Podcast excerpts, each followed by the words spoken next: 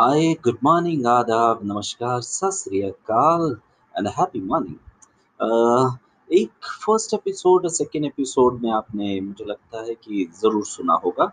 उसको सुनने के बाद में आपको इस बात का मुझे ऐसा लगता है कि it will it will be really entered in to life changing moment and life understanding moment for every one those who really wants to see them self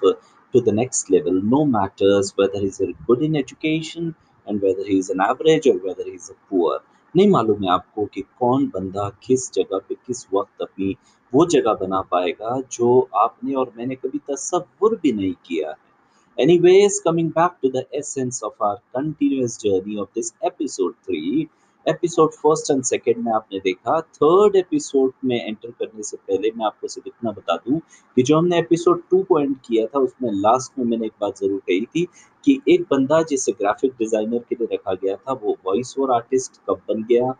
anchor कब बन गया, एडिटिंग और लाइव शोज उसे मिलने लग गए। अब उसे सिर्फ सिटी केबल और जी एक्सेस ग्रुप नहीं पहचानता था, अब वो पूरा शहर पहचानता था जो उसे सिर्फ पहले वॉइस ओवर आर्टिस्ट के नाम से जानता था या सुनते थे लोग कि हाँ इस ऐड के अंदर में आपकी आवाज़ है। लेकिन अब ऐसा वक्त आ चुका था कि लोग ये देखने भी लगे थे कि हाँ ये बंदा जो अभी तक सिर्फ पीछे आवाज़ दिया करता था अब लोगों के सामने आ चुका है। अब वो सामने आने के बाद में कई ऐसे वक्त होते हैं ना कि जब आप किसी के सामने आते हैं तो बहुत मुश्किल होता है सामने वाले को जज करना कि क्या आप सही में पसंद आ रहे हो। तो बोलने वाले तो कई कहते हैं, बट कुछ कहते हैं ना कि सिर्फ बोलते ही नहीं एहसास कराते हैं। यकीन मानिए जो मुझे पहला एपिसोड लाइव शो जो मिला था हाउजी हंगामा का, वो एक एंटरटेनमेंट भी था, फन भी था, प्राइजेस भी थे उसमें, और मुझसे पहले किसी और ने आठ साल तक अपना मकाम बना चुका था। सो उस चेहरे को डाइल्यूट करके विकार अहमद को सामने लेके आना और उस बंदे को जिसने कभी ज़िंदगी के अंदर में कोई काम ऐसा नहीं किया हो जिसने लोगों को खुश किया हो या कोई इंस्पिरेशन हो, मैं उस वक्त की बात कर रहा हूँ, आज की नहीं। सो so, वो वक्त मेरे लिए चैलेंजेस चैलेंजिंग का था, बट क्योंकि ये को जो कीड़ा मैंने आपसे कहा था पिछले एपिसोड में वो काट गया था कि मैं सब कुछ कर सकता हूँ। तो जब सब कुछ कर सकता हूँ सो so ये भी कर सकता हूँ। तो यकीन मानिए मुझे आज भी याद है जब मुझे मौका मिला था, सो so मुझे फर्स्ट शो जब मिला तो उस वक्त जब मुझे live camera action roll rolling बोला गया और गो बोला गया, तो यकीन मानिए वो जो पंद्रह मिनट का जो फर्स्ट ब्रेक था ना उसके अंदर में मैंने लोगों के दिलों में जगह बना ली। हाँ, लेकिन मैंने ये ज़रूर एहसास कराया लोगों को कि we are really sorry, apology, कि आज के बाद आप उन्हें नहीं मिल पाएंगे इस लाइव शो के ज़रिए जो आपको इससे पहले एंटरटेन किया करते थे काफ़ी सालों से। उनकी जो वजूहत थी वो मैंने लोगों के सामने रखा और इत्तेफाक से वो वजूहात का अंदाज़ लोगों को पसंद आया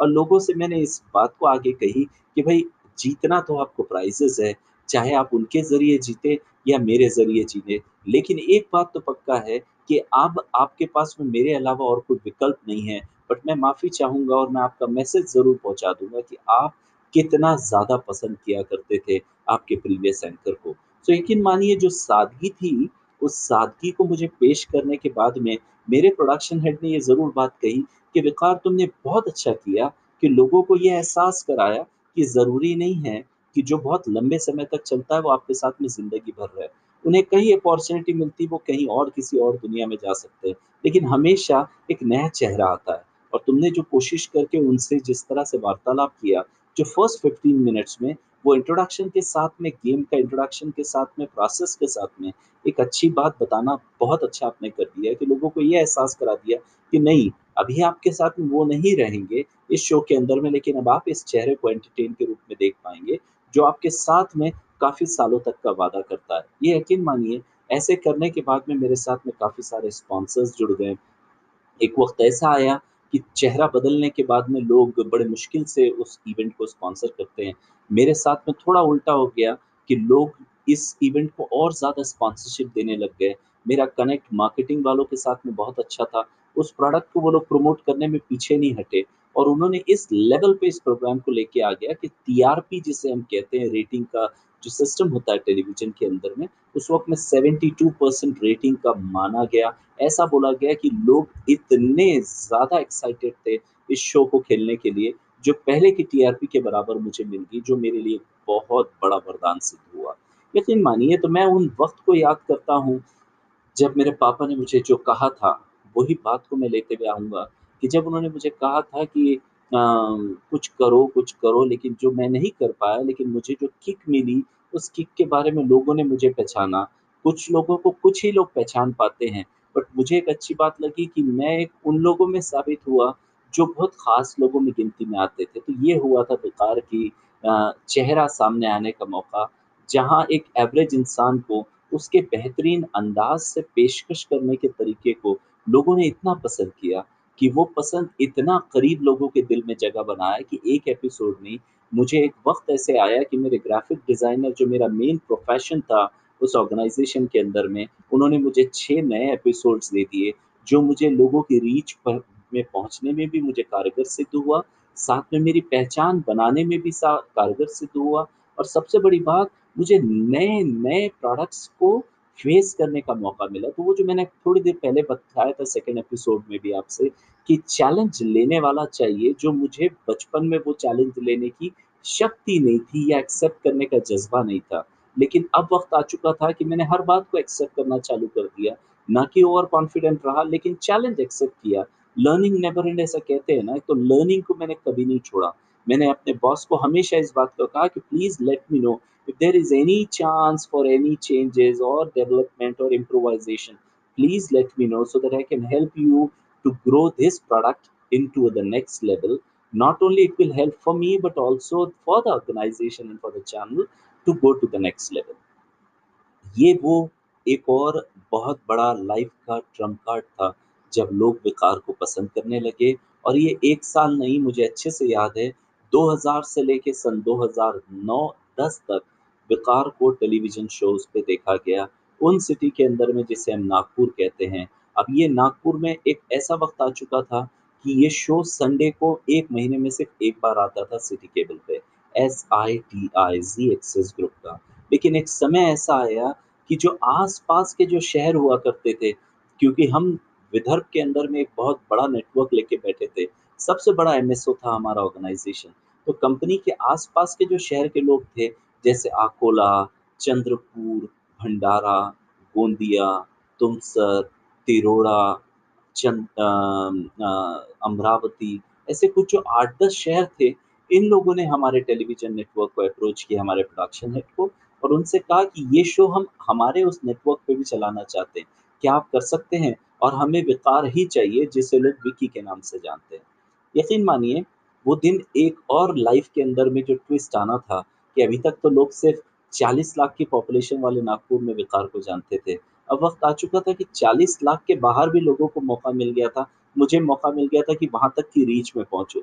आज मुझे इस बात को एहसास करने में मेरे मुझे ऐसा लगता है कि काश उस ज़माने में डिजिटल मीडिया होता, जब फैन फॉलोअर्स आपके फेसबुक पे हुआ करते थे, ट्विटर पे हुआ करते थे, और बच्चे भी जितने भी डिजिटल के माध्यम थे हुआ करते थे, अगर वो उस ज़माने में होता तो यकीन मानिए आज भी मेरा फैन फॉलोअर्स बहुत अच्छा होता, लेकिन उस चीज़ को मैं दिखा नहीं पाऊँगा। बट यकीन मानिए आज भी मुझे ऐसा मौका आता है कि मैं कभी किसी पुराने लोगों के बीच में खड़ा हो जाऊँ तो वो कहते हैं ज़रूर कि आपको हमने कहीं देखा है।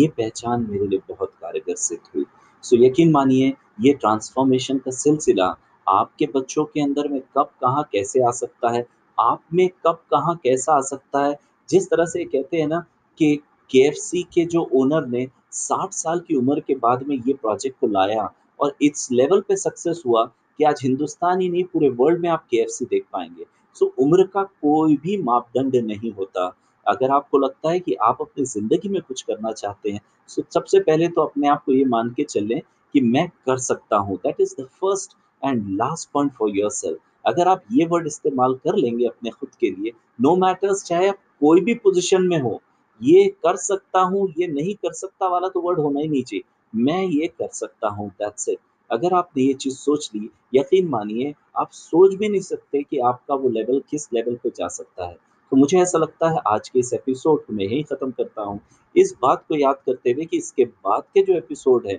इसमें भी आप ऐसी कोई जर्नी देख पाएंगे मेरी ही, जिसके अंदर में आप टेलीविज़न से निकला हुआ बंदा एक ऑपरेशंस इंडस्ट्री में चले जाता है और एक ऑपरेशन इंडस्ट्री में एक ब्रांड क्रिएट करने में लोगों की मदद करता है, और एक छोटा ब्रांड जिस लेवल जिसको हम आज कह रहे हैं कि वो छोटा है, लेकिन वो आने वाले वक्त पे कितना बड़ा ब्रांड बन गया कि हिंदुस्तान में लोगों ने उसके लिए कुछ ऐसे वर्ड शामिल कर दिए जहाँ लोगों ने कहा हमें तो ये मालूम ही नहीं था कि हिंदुस्तान का ब्रांड है। सो so, इस बात को लेते हुए मुझे बड़ा फख्र होगा जिसको लेके मैं अगले एपिसोड में आपसे मिलूंगा। I am sure that you are really loving the energy and the way which I am you know connecting you over this pod on on my podcast. So thank you very much. You are listening Vikar, the Vikar Ahmed Show, and believe me, we have a lot more things coming up shortly. Thank you very much and stay tuned.